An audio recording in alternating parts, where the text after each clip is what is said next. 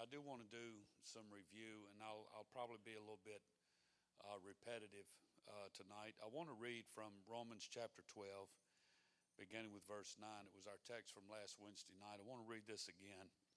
I'm teaching part two of Character Exemplified. And uh, character is, of course, it's our core, it's who we are, it's what we manifest. You, you can act a certain way now and then, but bottom line, your character is what you'll ultimately manifest. So in Romans chapter 12, verse 9, the Bible said, Let love be without dissimulation, abhor that which is evil, cleave to that which is good. Let me talk about that word dissimulation. Dissimulation is bottom line people that feel justified in telling a half truth or withholding part of the truth. Let love be without deceit.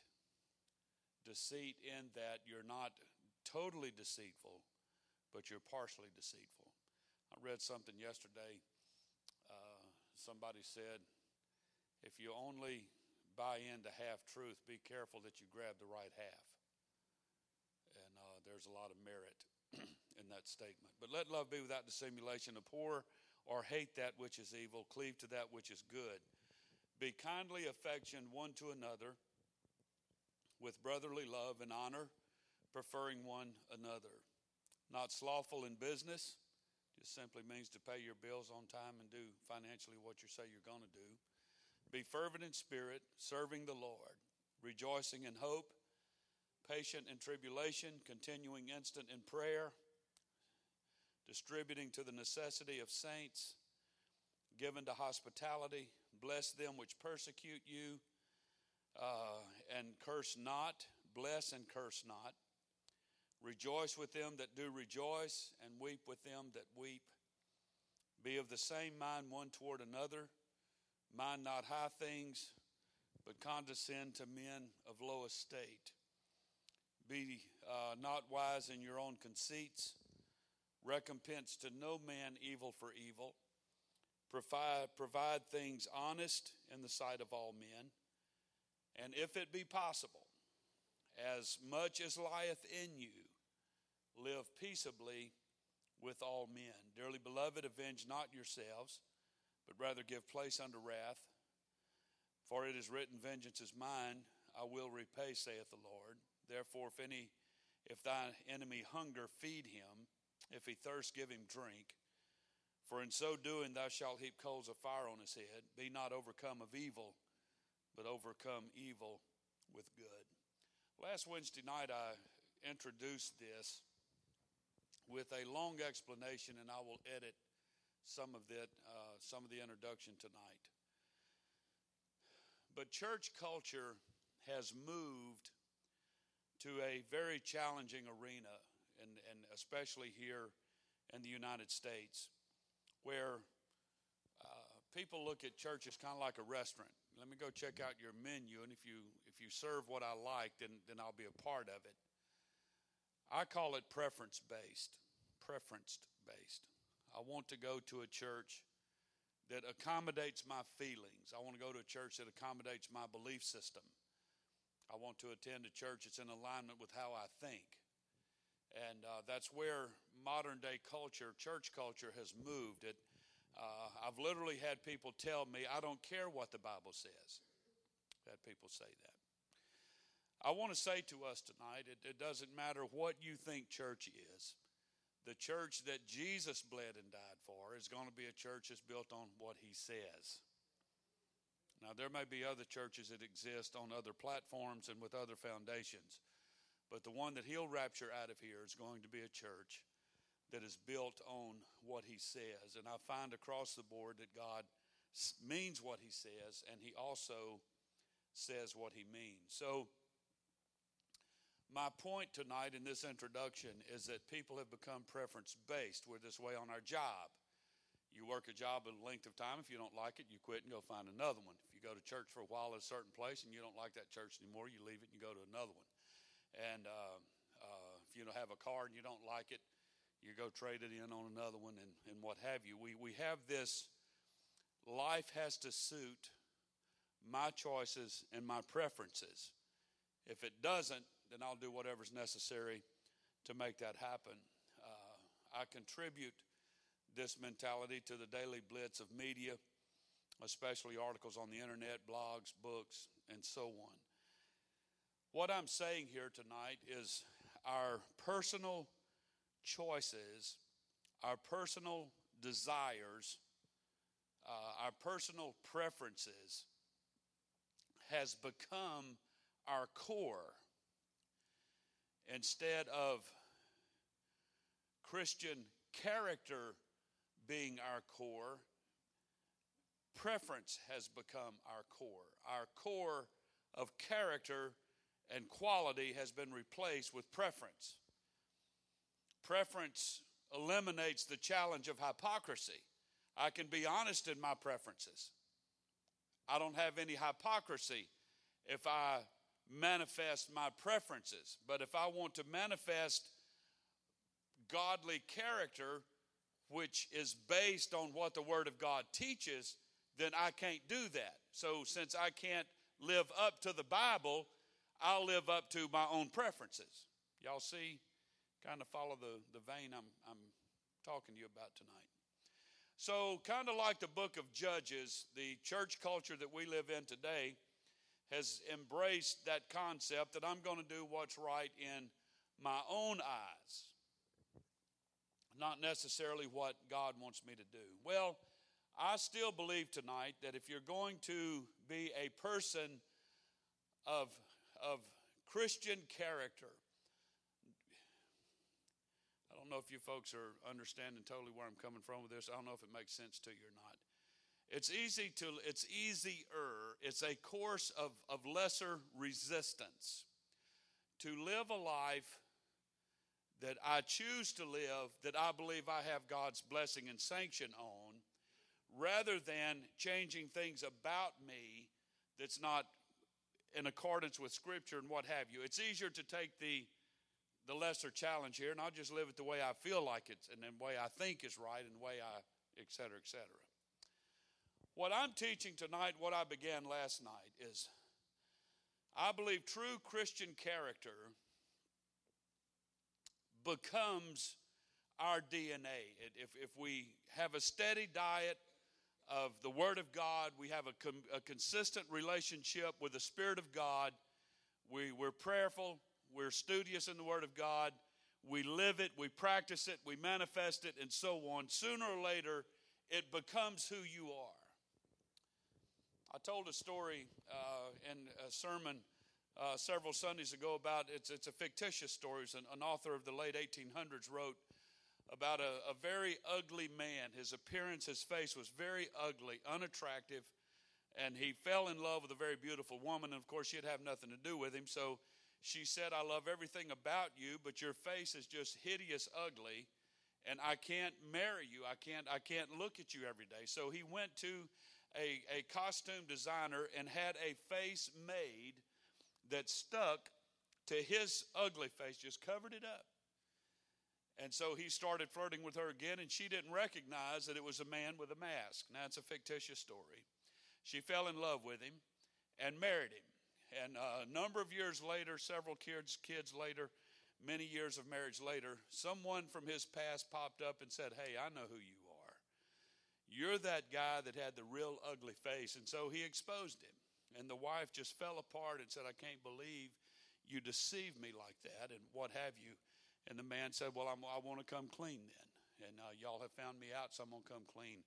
He took the mask off, but he wore the mask so long that his face took on the impression of that mask. He became what he wore. And there's, there's a, a principle, a huge principle in that.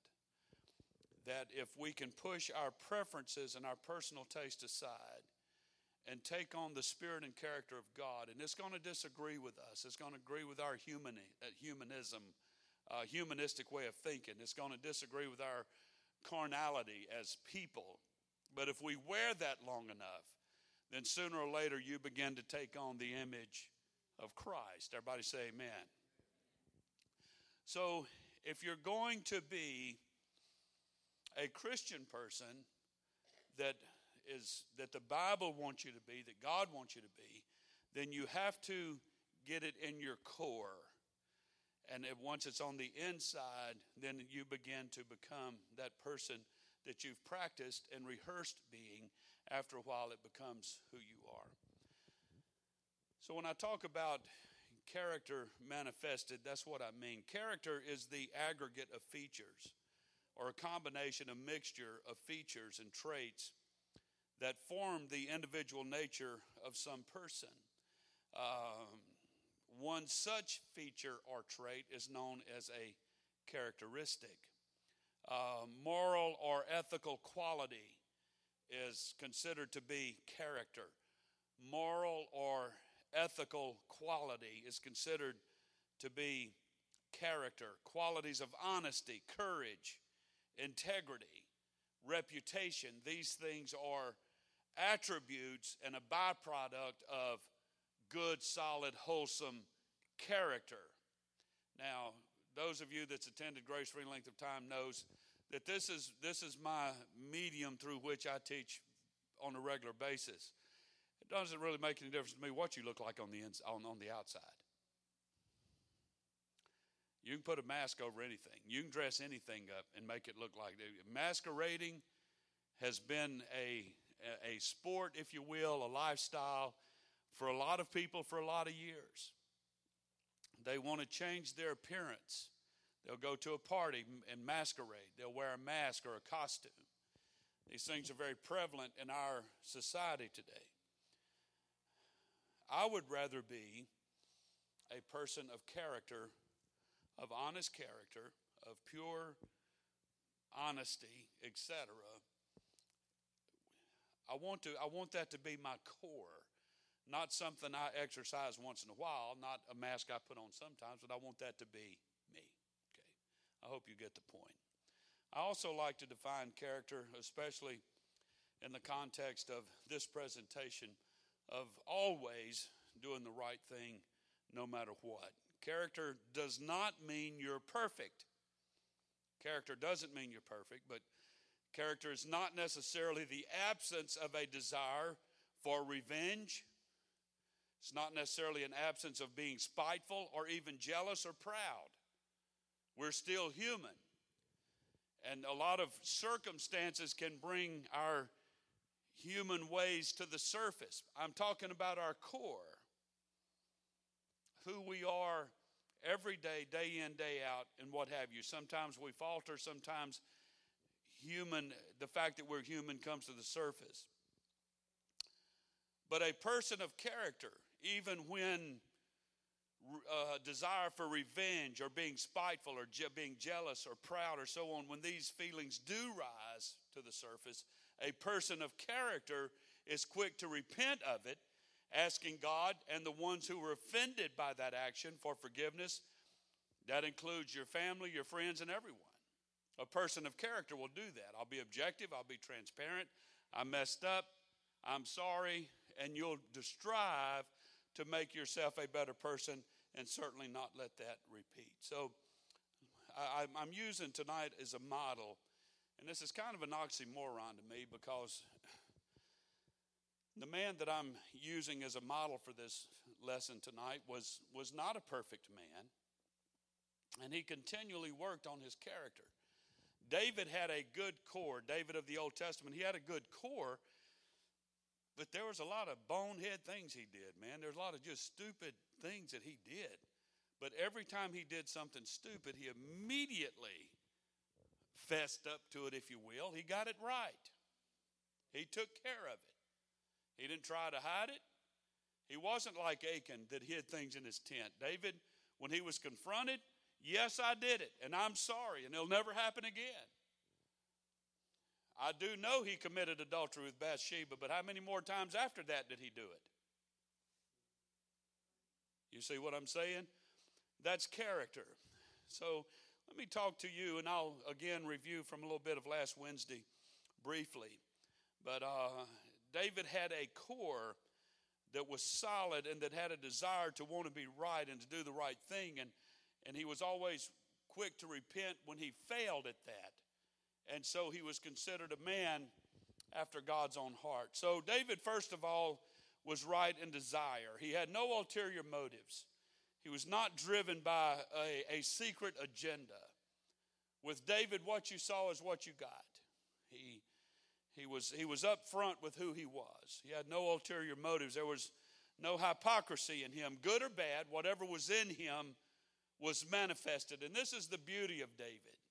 Whatever was in him, like it or not, he manifested it. He didn't hide it, he didn't bury it, he didn't pretend like it wasn't there. He didn't live the role of a hypocrite trying to convince everybody that I do that I'm not an adulterer. He didn't try to convince people of that. That was in his heart and he did it. And then he had the the woman's wife bumped off. And he admitted all of that. And he got it right. He never did it again. He got those issues right. I want you folks to hear me. I understand we live in a society where we can forgive, but by God, it's hard to forget.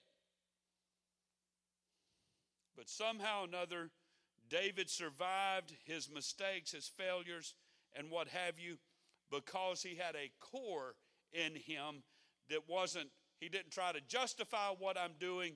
It wasn't based on his preferences. He broke the law of God. He knew he broke the law of God. He repented to God and he repented to the people it happened to. And he got it straight. And he moved on with his life. And people loved him for it. So, what I'm saying here tonight is character doesn't mean you're perfect, it just means you're honest, you're, you're, you're pure, and if there's some bad things going on, then I'm going to get that straight. Going to get it straight between me and God and so on. So David was right in his desires, and here's where it manifests first of all is he had a desire to destroy the enemy. And I made a, a, a very passionate point about this last Wednesday night that David was taking care of his father's flock. I don't know of a lot of kids that really care about their mom and daddy's stuff.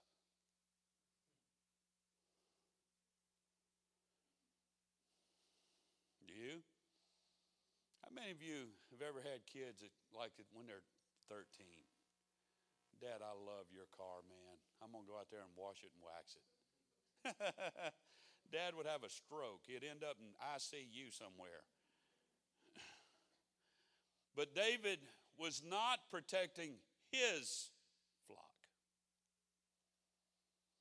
I want you folks to know, those of you that are part of grace, You don't have to make this your church to protect it. Don't let that be your mindset. This is God's church. This is my Father's church, and I'm going to protect it. I'm going to protect its people. He had a desire to destroy the enemy. I'm not going to let anything come in to what belongs to my Father and destroy it. He wasn't willing to sacrifice one sheep, and he didn't do this just once, but he did it twice with the lion and the bear. Uh, God was moving in the heart of David. David worshiped, he praised while he watched those sheep and so on. And, and there came a time when God was ready for him to step up a little bit. And you know the story of him and Goliath. But that story started off with obedience. So David proved that I am responsible and I feel accountable to my father's flock. So God is wanting now him to step up to another level.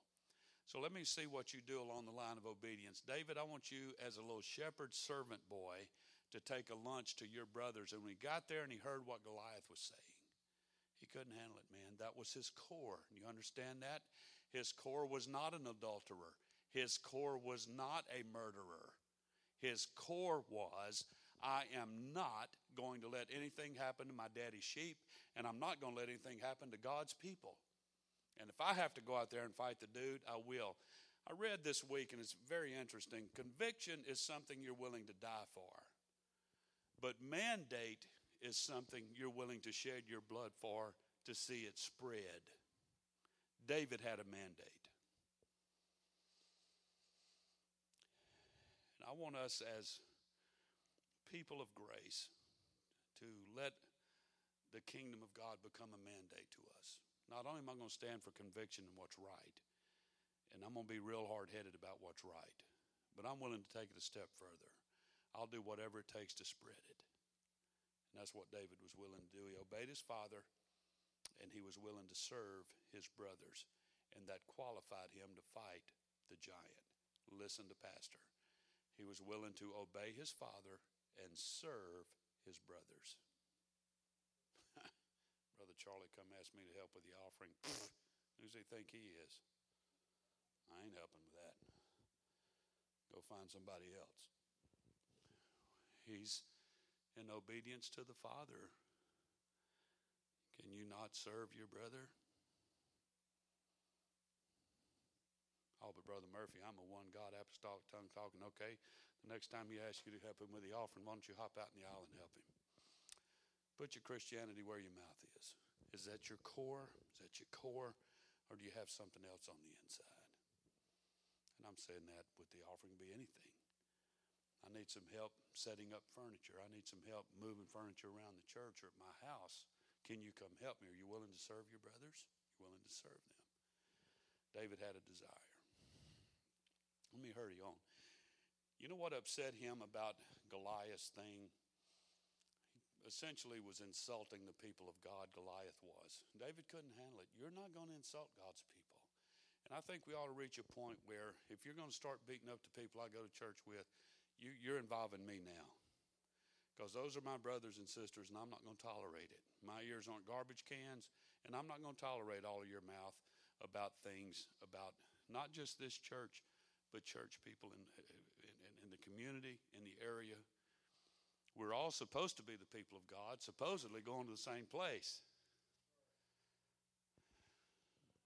He had a desire that all Christians' reputation be protected. The third thing I talked about last Wednesday night was David had a desire to build God a house at any cost, didn't matter what it took. David believed that God was worthy of a place, an incredible place, a beautiful place, a place that no amount of money was a waste. God deserved a house, and it became Solomon's temple, but the desire started with David. Um, so let me begin tonight with David had a desire to please. Everybody say to please. He had a desire to please. This is his core. Now, he's not a perfect man, you understand that. But this is his core. You understand? He had a desire to build God's house. He had a desire to protect the reputation of God's people. Dave, this was his core. This is who he was. It wasn't his preferences. This was his core. By nature, this is who he was. So to begin tonight, he had a desire to please. David had a servant's heart. He obeyed his father in bringing his brothers food he obeyed his king when Saul called on him to play his harp and chase away evil spirits. So David has shown in his early development of relationship with God, and it's something that God can use. It's a huge attribute that God can use, especially when it's in your core. It's character. God saw that David was willing to serve and he was willing to obey anybody that asked him to. I'm obeying my father to bring my brother's lunch. I'm obeying my king. He's asked me to come play my harp because he has something troubling him. This is amazing to me. David starts to play, and his music, his praise, and his worship begins to convict Saul. Saul picks up a javelin or a spear and throws it at him and tries to kill him. And David ran out and ran for his life. Saul called him back. Man, I'm sorry that happened. Come back and let's do it again. David went again. It's his core. And what did Saul do? He threw a javelin at him again. Oh, I ain't going back there, man. Preacher burned me one time and he'll never do it again. Is that what you want in your core? Is that who you're made up of? I don't like what goes on. I can't see the benefit of what goes on. I'll I'll be honest with you and and some of the folks that, that I'm going to mention tonight are here tonight, but there was some misunderstanding about last service, last Sunday service. There was some, some parents that misunderstood what we were trying to do. And I think as it all turned out, everybody got on board. The support ultimately was unbelievable. People participated and our young people are, I believe, are going to be better because of it. If you weren't here Sunday, you need to go online and listen to that message. Dave Bunch preached an absolute masterpiece this past Sunday morning.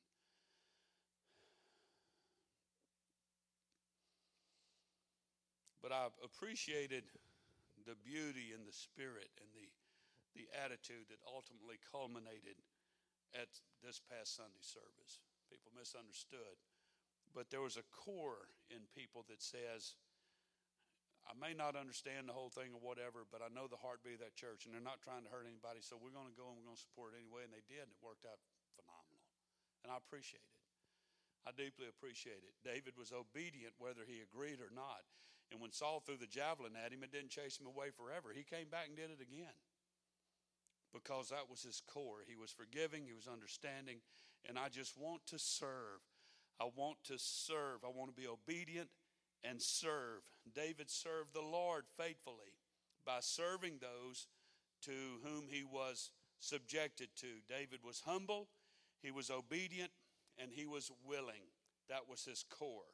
This is not a preference based man. This is a man full of character. He didn't go where he thought it was the right place for him to go. You don't go play your harp for a king when you know he's going to throw a javelin at you. But character says, My king needs me and I'm going back.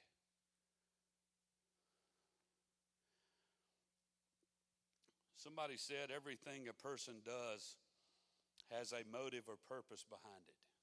Y'all believe that? Everything every person does has a motive or pers- purpose behind it. People are motivated by their desires, whether good or evil.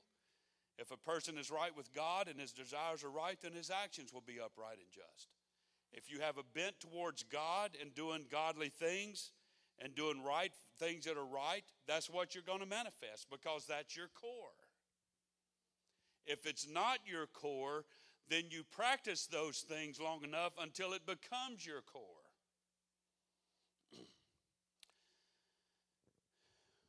David wanted to be right in relationship. David demonstrated over and over again that his walk with God was priority to him. He demonstrated this over and over again. Now, again, I'm not going to try to sugarcoat David's story. He did a lot of stupid things, but he always fell on the mercy of people, the people that he offended, and he always fell on the mercy of God.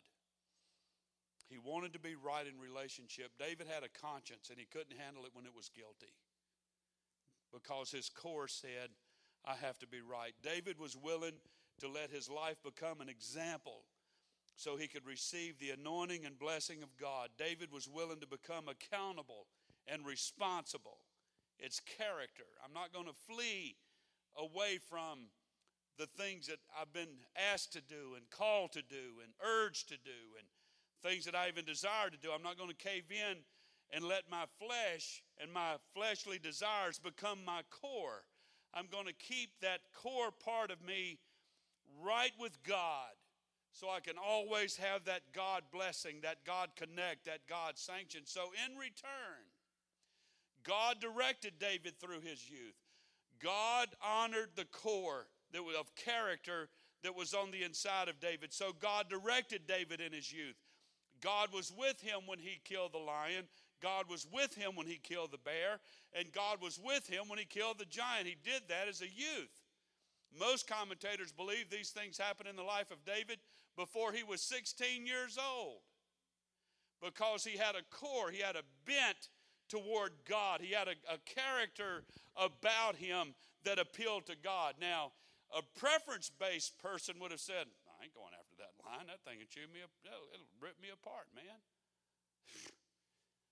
doing that. I'm going down Easy Street. I'm going to do this the way I think it ought to be done. My dad, look, he's lost sheep before, and it ain't a big deal, and he always works through it. That ain't how David felt. His core, his core was, I'm going. I'm not going to let the enemy destroy something that belongs to my father. So God directed him through his youth. Now watch this. This is where some of you maybe get, get crossways with me. God, God, everybody say God. God directed David through his transgression. He didn't cause it to happen. It wasn't the will of God for it to happen. But when you commit transgression, you need to listen right now. When you commit transgression, you don't throw God out. Don't throw him out of your life. God still has his hand on you, and he'll direct you out of it if you keep your core right. You don't get bitter. I don't get spiteful. I don't want revenge. I want to be repentant. I want to be contrite. I want to be broken. I want God to remake me. I want God to rebuild me.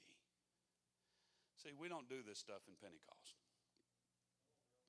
In Pentecostal ranks, if you sin, especially if you commit adultery, buddy, you have had it in Pentecost. I'm saying I'm saying Pentecost because that's what I know. It may be that way in other denominations. But I disagree with that. I'm not giving anybody a license now to go out and do something stupid. But if it happens, I think, and the last time I checked, the New Testament teaches that when you come back to God through repentance, that there is therefore now no condemnation. I believe God can forgive that. I believe God can forgive homosexuality. I, I, put a lot of stock in the blood, man. I believe it can forgive anything. And I believe it can forgive anything a million times over. Peter said, How often should I forgive my brother? Seven times in a day. And Jesus said, 70 times seven. It's to an exponent. I mean, you, you just go out there and it's limitless at what God can forgive. We need to understand that as Christian people. I'm not giving a license to anything sinful. Don't take this out of context. But if you do, and don't anybody run out the door and say, Oh, good, man, I can go commit adultery tonight and come right back to the altar Sunday morning and pray through and everything's fine. No, no, no, no, no. There's a price tag attached. And David paid the price. But my point is, is that God didn't throw him out and David didn't feel like God threw him out. I'll confess my sin and I will take the punishment. I'll pay society, the kingdom of God. I'll pay my dues. But God is still going to keep his hand on me. And even through the time when I'm living out my punishment, God still has his hand on me, and he's going to lead me out of this. You can look at me funny if you want, but there's hundreds of people in Scripture that sinned greatly. No, it was not the will of God, but God didn't throw them out either. We love to hoop and holler about Moses because he conducted the biggest jailbreak that's ever happened in human history. He killed a man. God, it was not the will of God that happened, but God led him through that transgression. He had to spend 40 years on the backside of a desert because of it. We would call that a 40 year prison term. But God taught Moses some things, and he turned the table. And where Pharaoh said, I'm going to chunk you out in the middle of the desert, and a wild animal will, will eat you, God said, No, I'm going to preserve you, Moses, because I have a greater purpose for your life. And so he preserved him for 40 years. And at the end of it, he showed him a burning bush, and boom, he was right back in Egypt, freaking them people out with all kind of God stuff. It's what God does. He served his term. He paid the price, but God still kept his hand on him. God directed David through his sin with Bathsheba, which was lust of the flesh. He directed him through his murder of Uriah. He paid a price. He Sure did. He paid the price. David committed premeditated sin or iniquity in the murder of Uriah. He planned it. I want to send him out to the front lines of the battle, and I want a Philistine to thrust him through with a sword, kill him.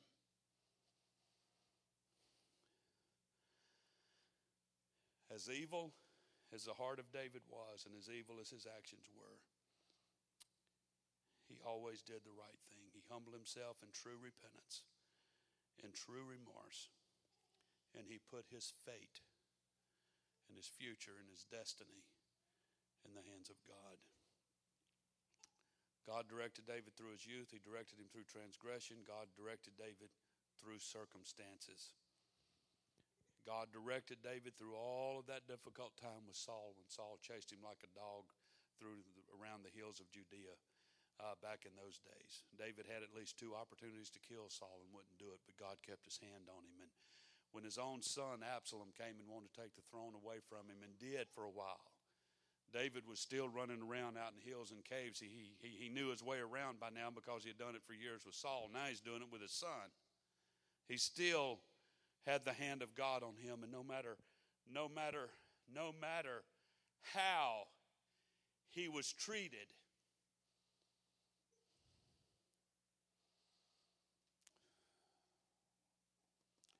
no matter how he was treated, he responded. He always responded the right way by doing the right thing. So, how can we be right with God?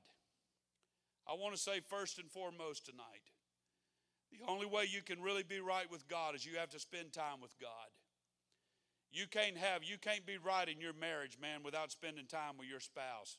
Why don't you separate for about four or five years and then go out on a date four or five years later and just see how warm and cozy and everything is between you and your spouse? Put your marriage for a week. I ain't talking to him or her for a week. I'm going this way and I'm going that way and doing this. Just break off communication for a while. Try it for two or three days. I know some marriages that if the spouses aren't speaking to each other over five minutes, they're nervous. I know what I'm talking about? How is it, do you think, you can have all of this great Christian character if you don't spend time with God? You keep God in the front part of your brain 24 7. The job never takes the place of God. The remodeling job at the house, if anybody's doing one, I don't know about it and don't take that personal. Whatever it is, it's a distraction in your life. Nothing ever takes the place of God. David said, I meditate on his word day and night. His praise is continually in my mouth. We have to live with God, not church. Don't just dwell on, well, they're remodeling the church. Oh, my goodness. And so and so's the latest new Sunday school teacher. Oh, my goodness. And, you know, Brother Charlie asked Brother so and so to be an usher, and he has no idea what da da da da da and all that. That ain't what that ain't walking with God. That's just being stupid. And it's just a huge long waste of brain power and time. But you think about God. You walk with God. You talk to God when you're in your car. You talk to God when you're in your job. And I'm not talking about sitting down in the boss's office and while he's on the phone a few minutes, you decide to intercede right there in his office. Oh, God, I pray, oh, God. That's not what I'm talking about. Again, that's being stupid.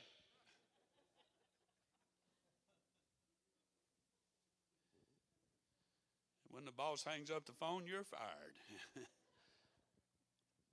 but you can sit there and in your mind and even whispering out of your mouth, I love you, Jesus. I love you, Jesus. God, you mean more to me. God, I love you more and more every day. Just do that in your car. Just spend time with Him. Just spend time with Him. I remember when Sister Murphy and I were dating. How many of you tonight that are here that are married can remember when y'all were dating or courting, whatever the one? Nancy, nothing? Julia, nothing?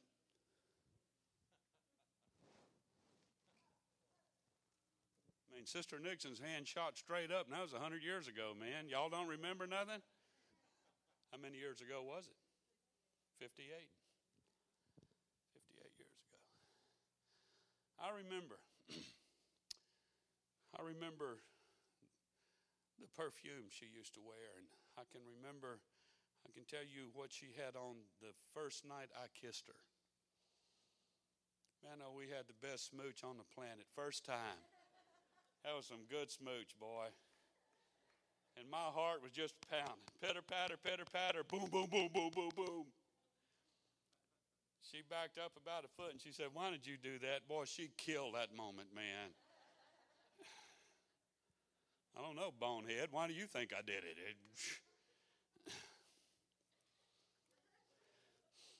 but I remember we used to walk we, walked, we used to walk around the block where they lived. As a matter of fact, there's one block over right there. I mean just right there. We was walking down the side one walk one night. We'd been friends for a year. Honest to God, she'll tell you. We didn't kiss and hug, kiss and hug, smack your sweetie on the mug. We didn't do none of that for a year. And we was walking down the sidewalk one night and we rubbed hands and it was just an accident. Our hands touched and it was bloop. And then that night concluded with an awesome kiss, man. I think about those days. Some awesome days. You ever think about your early days with Jesus? Anybody ever think about it? Remember when you got the Holy Ghost? Two. They don't get it. We've been doing this for months and even years. When you come on Wednesday night, set up to the front. When I ask you a question on Wednesday night, raise your hand. It's a yes or no question, it's not a trap.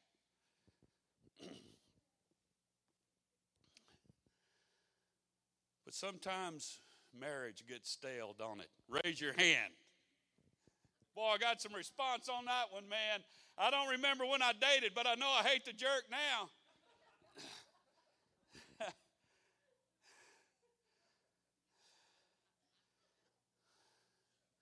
it's kind of what happens to Jesus, ain't it? There's a time I used to love him. There's a time I couldn't wait to grab a hold of the Bible and devour everything it said, but man, it just kind of reached a point. It's like that cartoon I saw years ago, the old couple about James and Sarah's age. Riding down the road one day, and she's on her side of the car, and he's driving, of course, and she said, Honey, how come we don't sit close like we used to? And he said, I haven't moved. All of you wives, think about that. You want something out of your husband? You want him to be nice? Slide over. Put your hand on his leg. That was always cool when we were dating, man. You had your, you got you got to put your foot on the on the accelerator, brother Jason. And when y'all courting and flirty, I'm glad our young people aren't in here. We just had a true love wait service this past Sunday. Boy, you got your leg on the gas like that, and she just puts her hand right there, and boy, just ride for hours, man. I, it'd take me two hours to go somewhere. It normally took two minutes. I just didn't want to move her hand, man.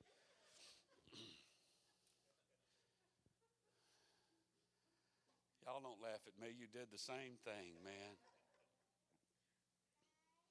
How come? What, what, what happened with the, our honeymoon with Jesus? Where did it go? Why did the, why has the relationship gotten stale? Did he move or is he still driving?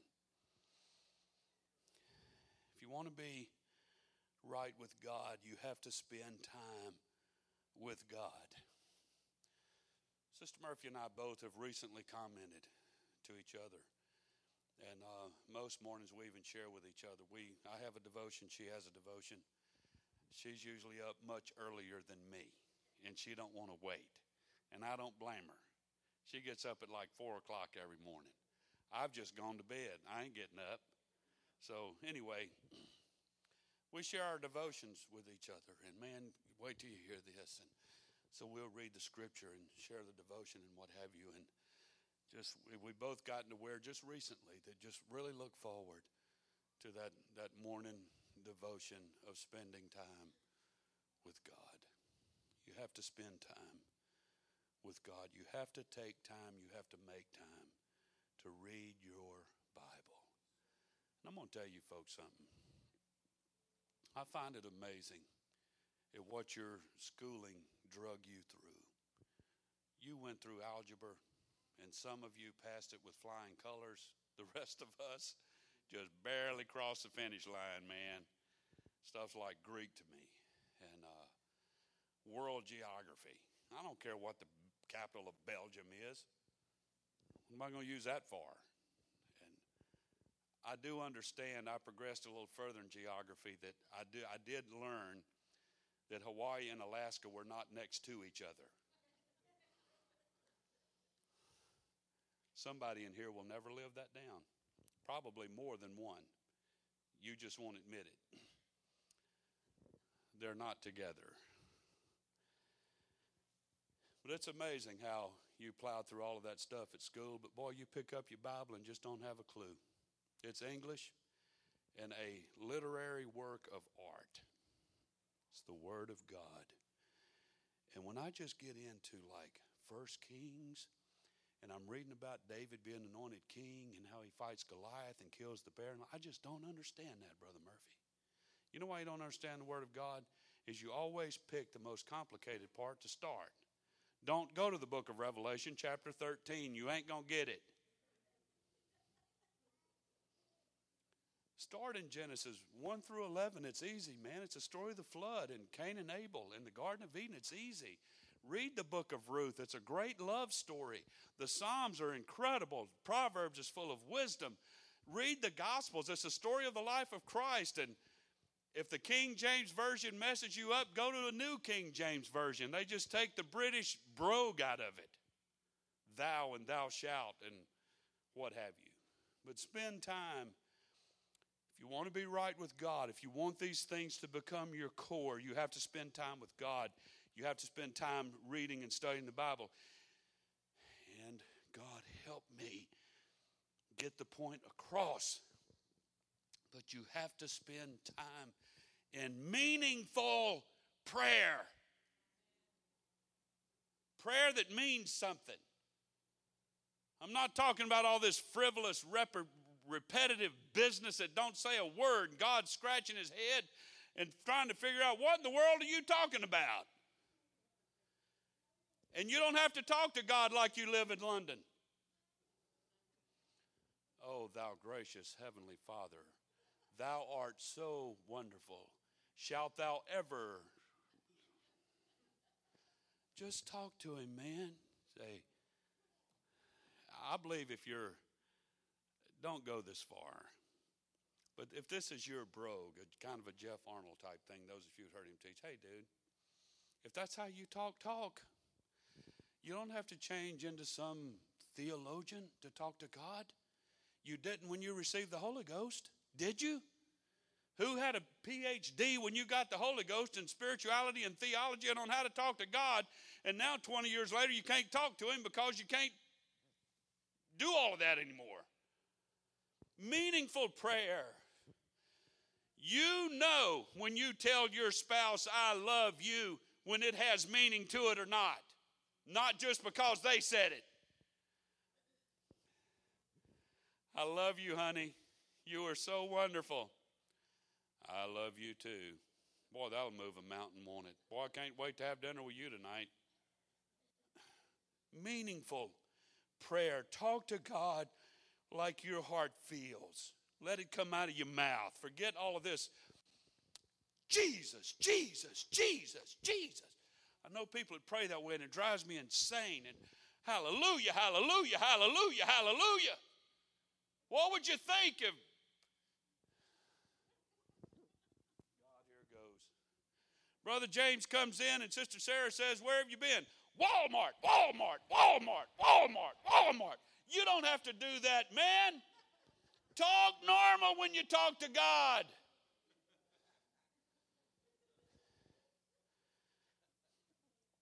Meaningful prayer. Time. Take time. Take time to reflect on the goodness of God.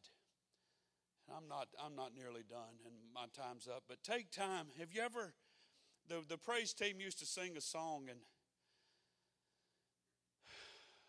I know it's like trying to move a mountain to get them to sing. Anyway, when I think about the Lord, how He saved me, how He raised me, how He filled me with the Holy Ghost, take time to, to spend, spend some time just reflecting on the goodness of God. Look at your house. And why don't you not give yourself quite so much credit because you live there, but because God provided that? Look at your car and your job and your health, such as it is for some of us, maybe. But hey, we still have both feet flat on the ground on this side of it. I'm glad I'm not laying down on the other side of it. In a nice little cozy casket. And the worms crawl in and worms crawl out. and the worms play pinochle on your snout. Then you turn a slimy green. I won't finish. I'm glad to be on this side of the terra firma. That's dirt. And it don't have an R on the end. That's just my Mississippi brogue coming out in me. Even though I'm not from there, but my mom is. But spend time reflecting on the goodness of God. And then, and I'm going to be very careful right here because this can go in any kind of direction. And don't anybody take it out of context, but learn how to hear the voice of God. People say, God never speaks to me. You know why? Because you're not listening, bonehead. He speaks to you 25 times every day, and you, you uh, it's kind of like the marriage thing again. I was looking for the microphone tonight, and I walked up there, and Brother Merrill was trying to tell me that he had it, and I didn't hear him. So he came back and he said, I have your mic. And I said, Well, I'm sorry I didn't hear you. And I said, I've been married a while, you understand. God has given men this little unique feature. There's a little switch in the ear, you click it off, man.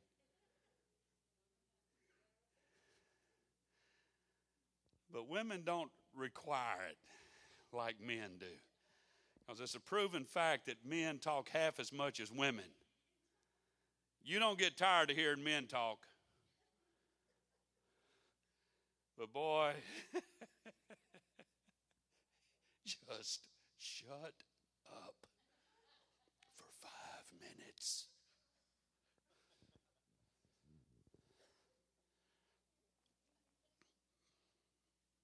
Honey, you listening? Yeah, what did I just say? Well, let me see.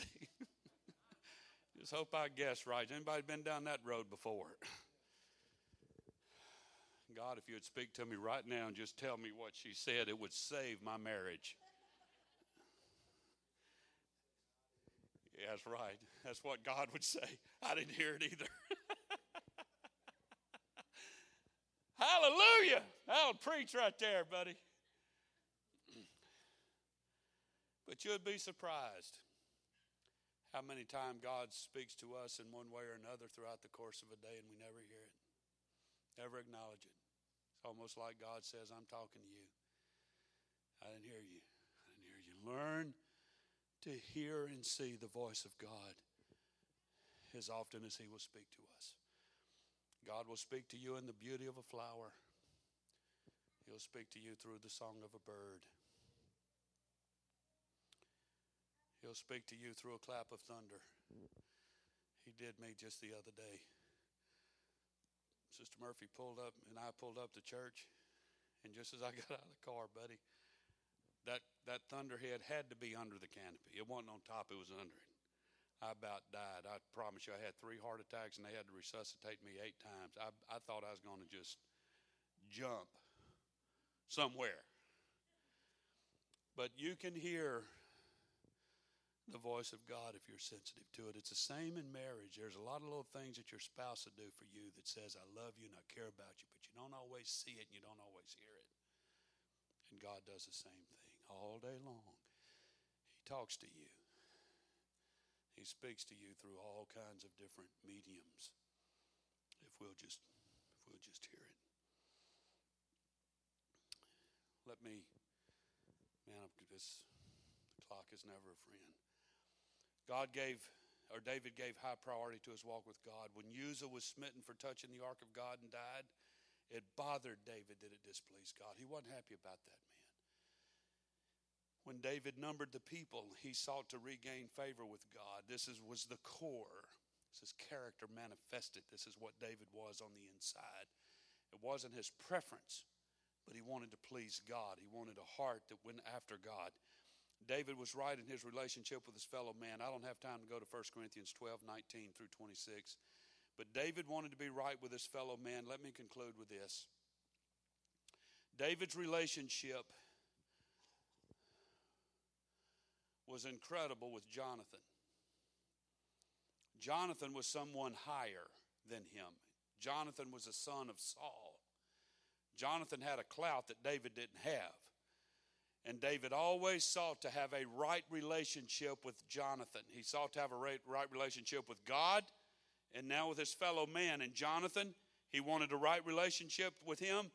Jonathan was someone higher. Don't have time to go into it, but I think you get the point. David wanted a right relationship with Mephibosheth, someone lower. David wanted a right relationship with Saul. You can find twice in the book of, of I believe it's 2 Samuel, where David called out to Saul twice. And the Bible said he spoke to him as a friend. This is my most worst enemy. He's trying to kill me, and David still tried to work out the relationship with him. David wanted a relationship with Saul even as an enemy. So, someone higher, someone lower, an enemy, and now David wanted a right relationship with his son Absalom. And even though Absalom was doing some horrible, horrible things, David still tried to protect him. He told Joab that morning when Joab took a group of men out to find Absalom and to bring him back so he could go through a judicial process for what he had done to David in usurping the throne away from him. Joab ultimately killed him. But David said, Be careful with my son.